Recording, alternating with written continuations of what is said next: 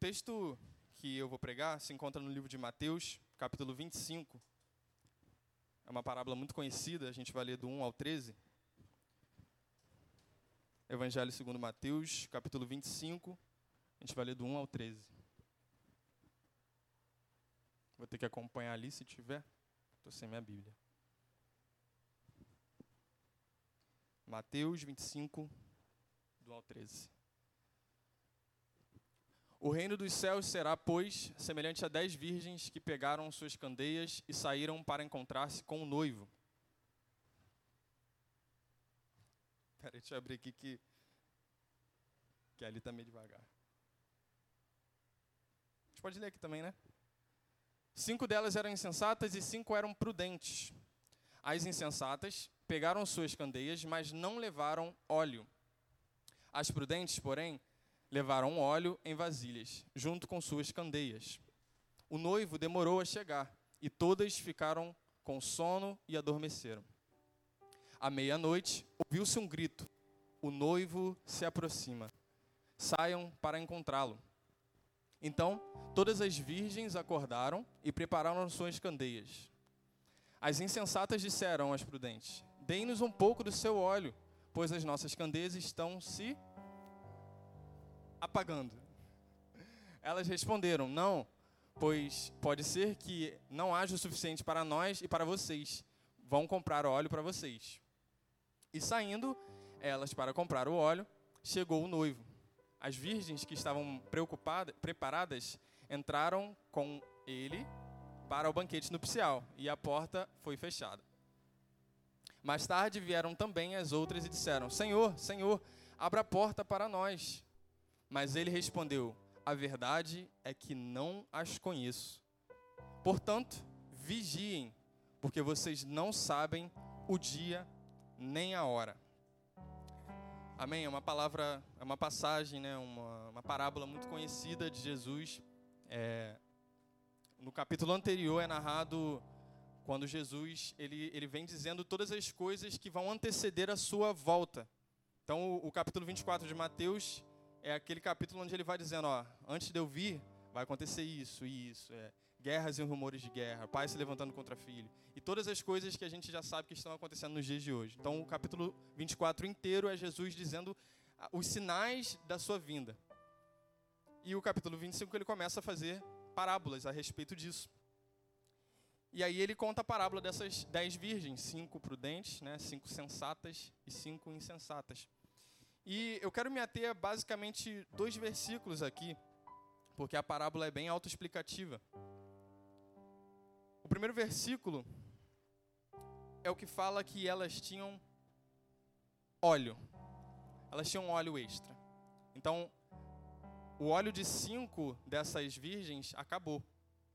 Mas as outras cinco possuíam esse óleo extra. O óleo, em toda a Bíblia, o azeite, né, ele é caracterizado por representar a presença, né, o Espírito. E o que significa esse óleo que as virgens prudentes possuíam? E aí eu quero abrir mais outra passagem, que também é uma parábola, e se encontra no livro de Mateus, capítulo 13. Eu não pode até abrir ali, mas eu não pretendo ler. É uma parábola muito conhecida também, a do semeador. O semeador vai passando pelo caminho e algumas sementes caem é, à beira do caminho. E aí ele continua andando e algumas sementes caem em terrenos pedregosos, né, em terreno duro, difícil. E ele continua andando e algumas sementes caem no meio de espinhos. E ele continua andando e algumas sementes caem numa terra fértil. E fazendo um paralelo entre essas duas passagens, eu entendo que preservar esse azeite, esse óleo que vai manter a candeia acesa, tem a ver com preservar a presença de Deus na nossa vida. As sementes que caíram à beira do caminho, o próprio Jesus explica que é quem ouve, mas não entende. Logo o inimigo vem e arranca a palavra do coração daquele. A semente que cai no terreno pedregoso é aquela semente que cai, né, a pessoa escuta a palavra, e ela recebe com alegria, mas não tem raízes profundas. Então, quando vem a perseguição, quando vem a dificuldade, ela desiste. O óleo representa a preservação da presença de Deus. Essa semente que caiu no, caiu no terreno pedregoso mostra para gente alguém que até conheceu, até entendeu, mas não possuía raízes profundas. E quem não possui raízes profundas, quem não tem esse óleo extra, quem não tem a presença de Deus na sua vida, não resiste às perseguições, não resiste às dificuldades. Quando bate o vento, leva.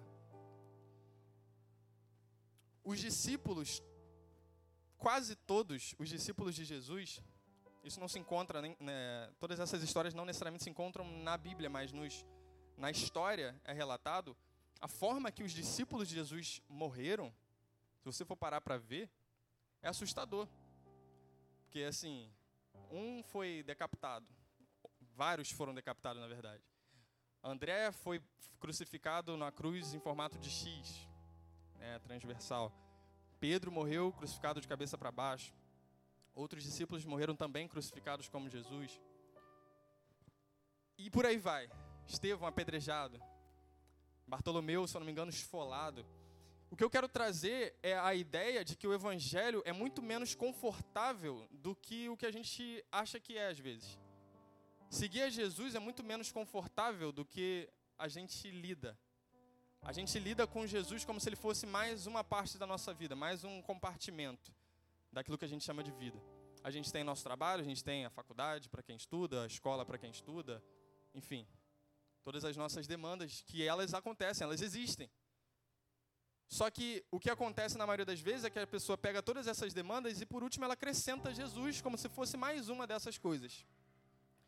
E na verdade Jesus ele é muito mais do que isso. Jesus quando ele entra na nossa vida, ele não vem só para agregar na nossa vida. Jesus ele vem para transformar a nossa vida. Ele vira do avesso tudo aquilo que a gente entende. Ele, ele retira de nós todos os nossos achismos, as nossas falsas concepções os nossos entendimentos equivocados a respeito de quem ele é.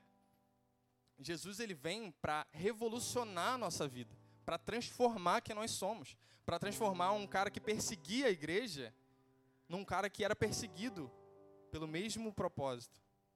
Estou falando de Paulo.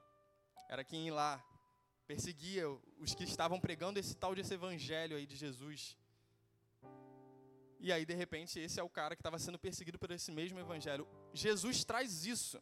É da água para o vinho. Ele transforma a nossa vida do avesso.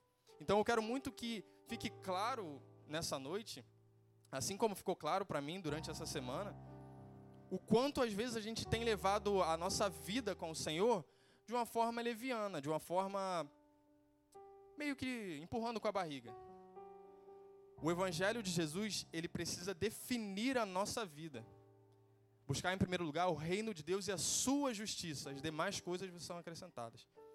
Jesus precisa ser o centro de tudo e o nosso maior objetivo precisa ser estar no centro da vontade dele. Todo o resto é secundário. A gente está falando aqui da volta de Jesus amanhã.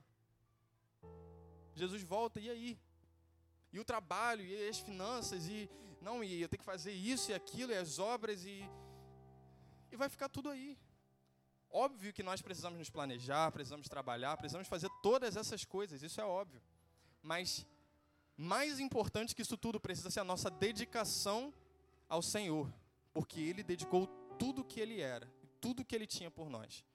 Na cruz do Calvário, Jesus Cristo, que é Deus, morreu por nós.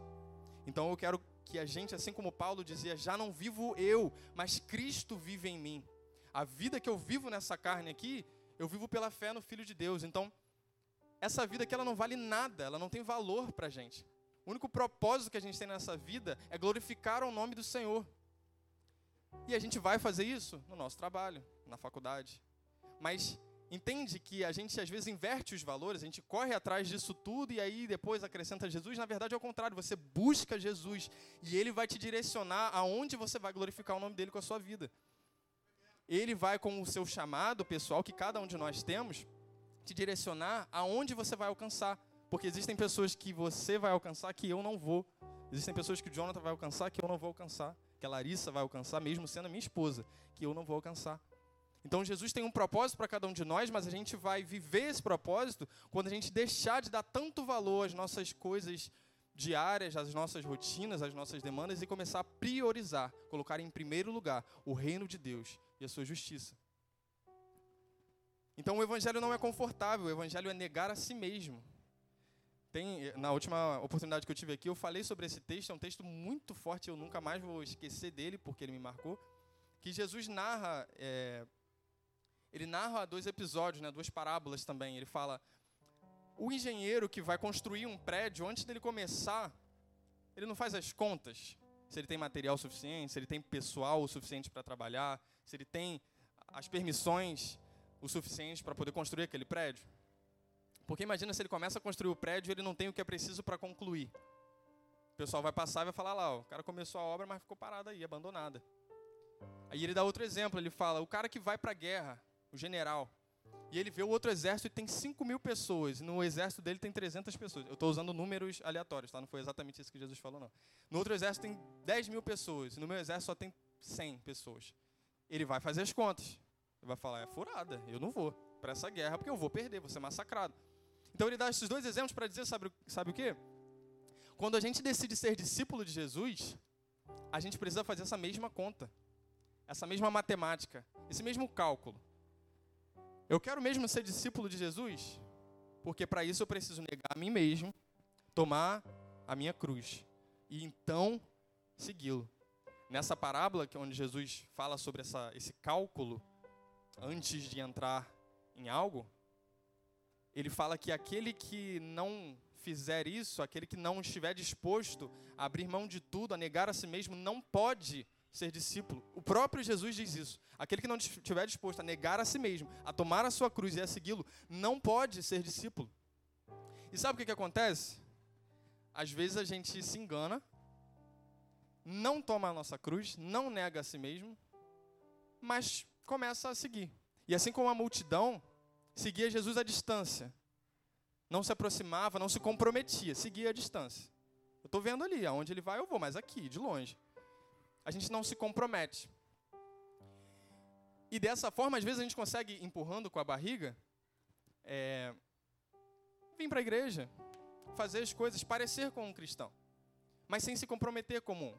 O problema de você vir sem assinar esse contrato, não, eu estou disposto a negar a mim mesmo, a tomar a minha cruz, abrir mão de tudo que eu sou, de todos os meus conceitos e viver para Jesus. Eu estou disposto a fazer isso. Quando você não faz isso e mesmo assim o segue, o que acontece é que você chega aqui cheio de mania, cheio de. Você se torna aquela pessoa incorrigível, aquela pessoa não ensinável, aquela pessoa cheia das próprias convicções. Não, eu estou aqui, mas eu sei, eu sei até onde eu vou.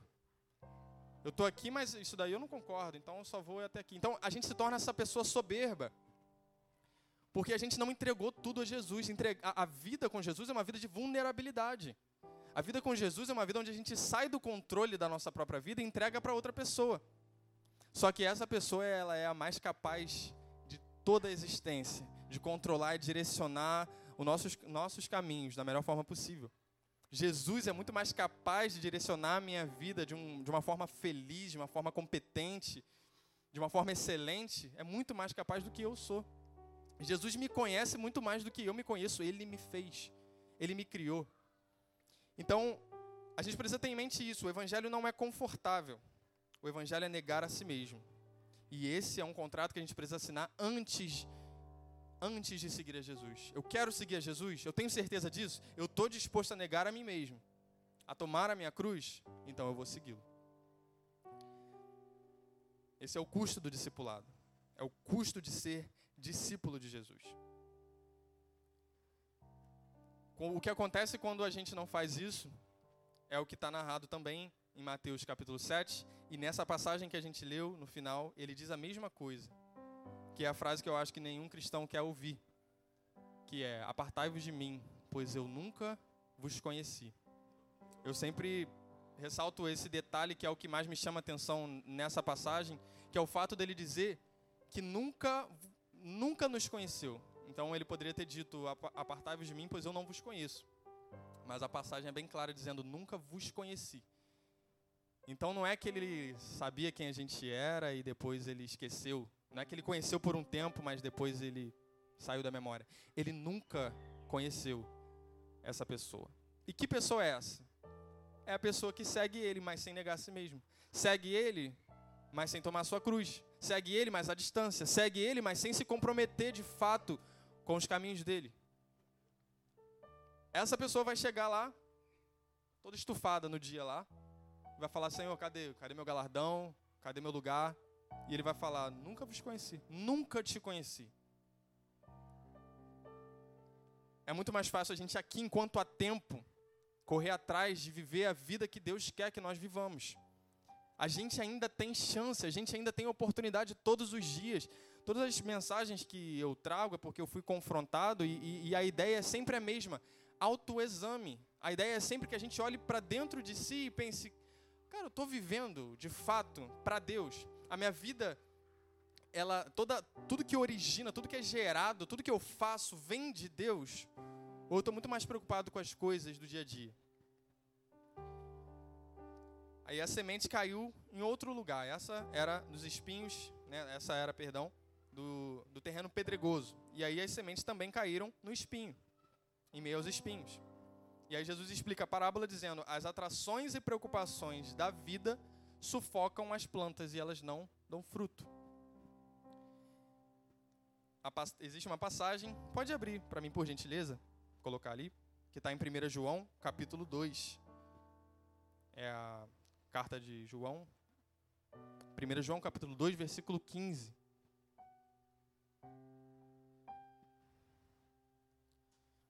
Então, as sementes caíram pelo caminho e uma delas caiu em meio aos espinhos, onde as atrações e preocupações da vida sufocam as plantas.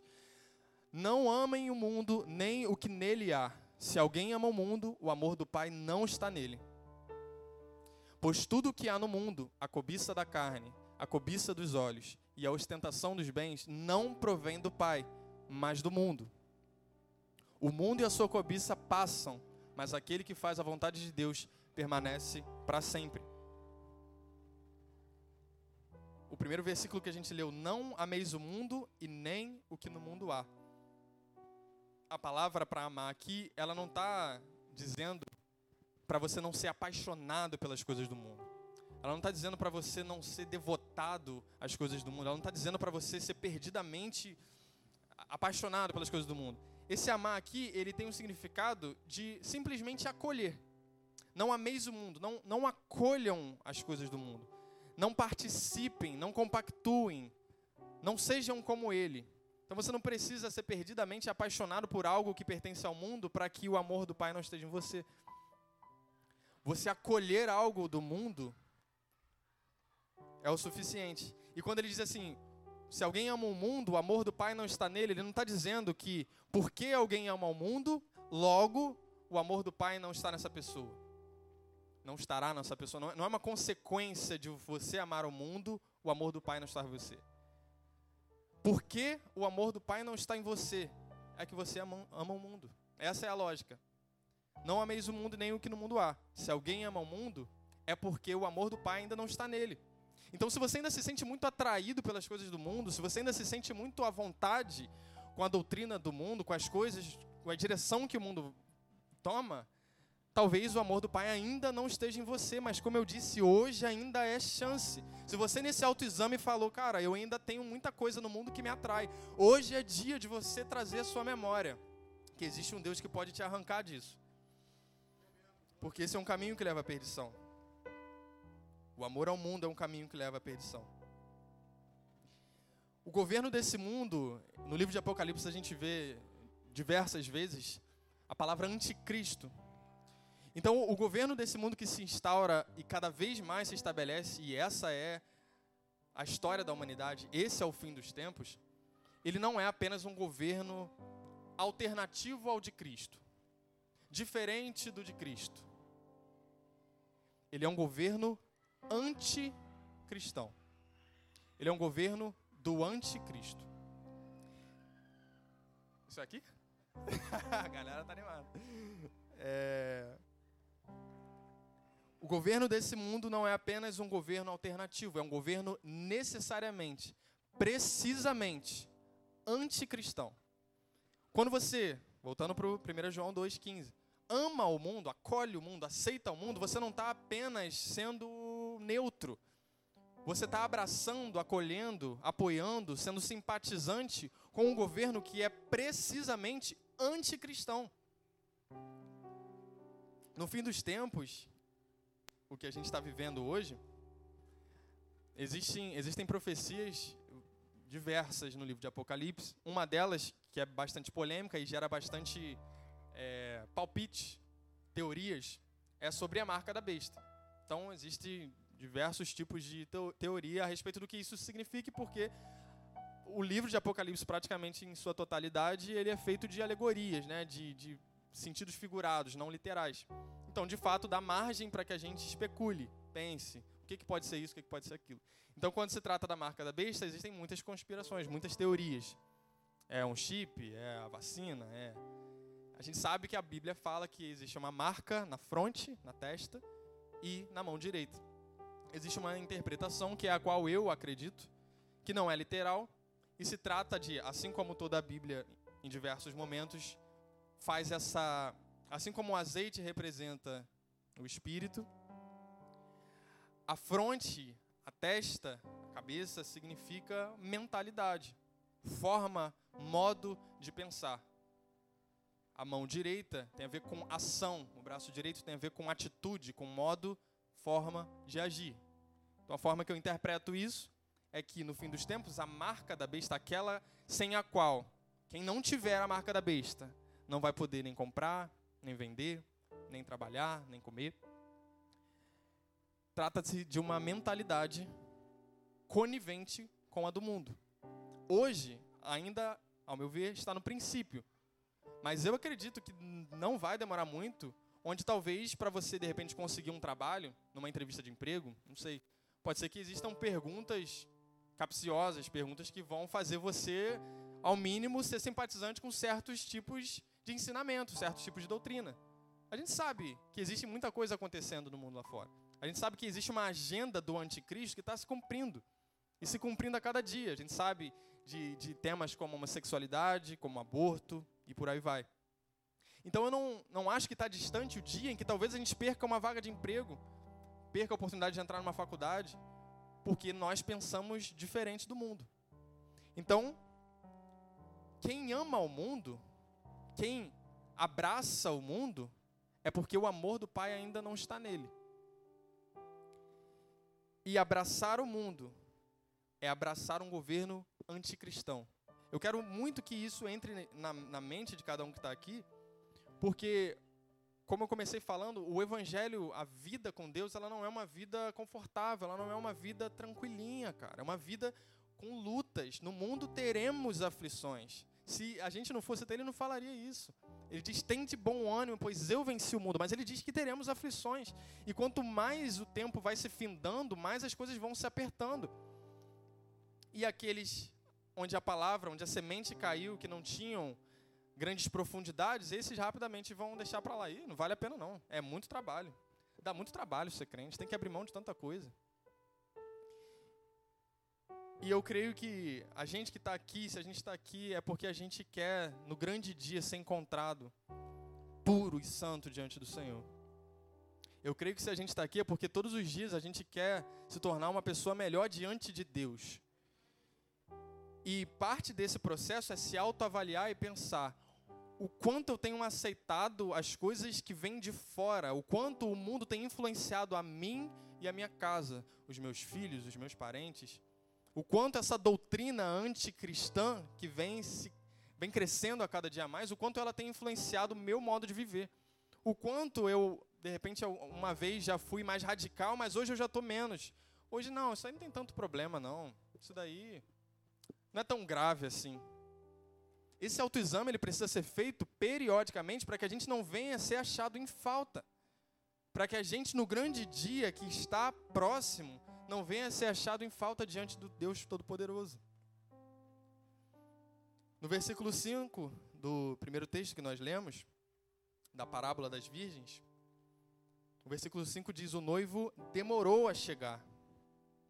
Então, uma coisa é certa: Jesus está voltando. Os sinais estão aí.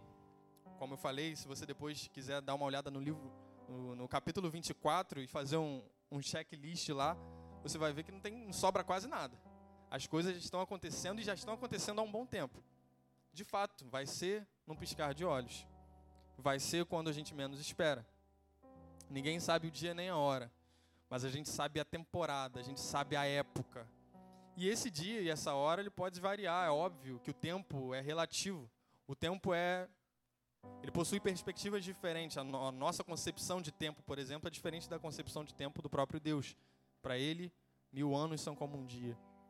Então, Jesus está voltando, ela precisa, é, é, essa mensagem ela precisa ser ardente no nosso coração.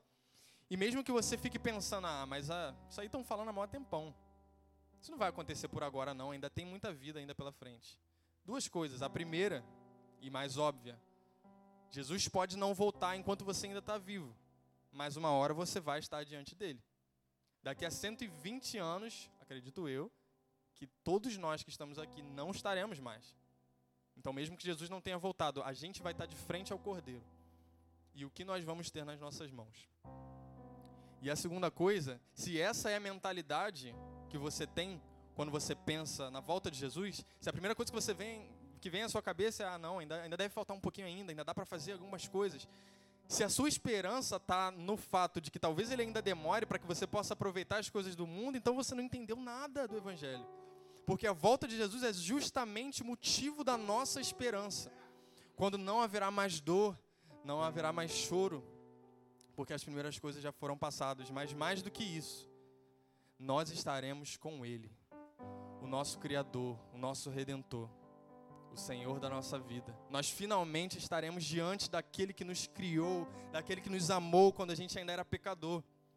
Finalmente a gente vai estar diante dele, do Deus Todo-Poderoso do Jesus que nos salvou, que nos amou, que nos derramou graça. Esse dia está chegando e isso precisa trazer alegria ao nosso coração, esperança ao nosso coração. A gente precisa ansiar por esse dia, ter expectativa por esse dia. O livro de 1 Coríntios, capítulo 15, versículo 19, Paulo diz: Se nós esperamos em Cristo somente nessa vida, somos os mais miseráveis de todos os homens. Se nós esperamos de Cristo somente para aqui, para conseguir um bom trabalho, para conseguir os nossos sonhos, se é só isso que Cristo serve para você, nós somos os mais miseráveis de todos os homens, pensando dessa forma. Jesus veio pagar nossa dívida, morreu na cruz do Calvário, ressuscitou ao terceiro dia e ascendeu aos céus. E porque ele fez isso, porque ele abriu esse caminho, nós precisamos ter a esperança de que nós também morreremos, mas ressuscitaremos e seremos acesos ao céu também, onde encontraremos com ele nas nuvens. Isso não é um conto de fadas, isso não é uma historinha, isso não é uma teoria, isso, isso é real. Você precisa acreditar que é um fato histórico, imutável, o fato de que Jesus passou pela terra, morreu, ressuscitou e ascendeu aos céus. Isso precisa ser uma convicção na sua mente, no seu coração. Porque se você duvida disso, então você duvida de todo o evangelho.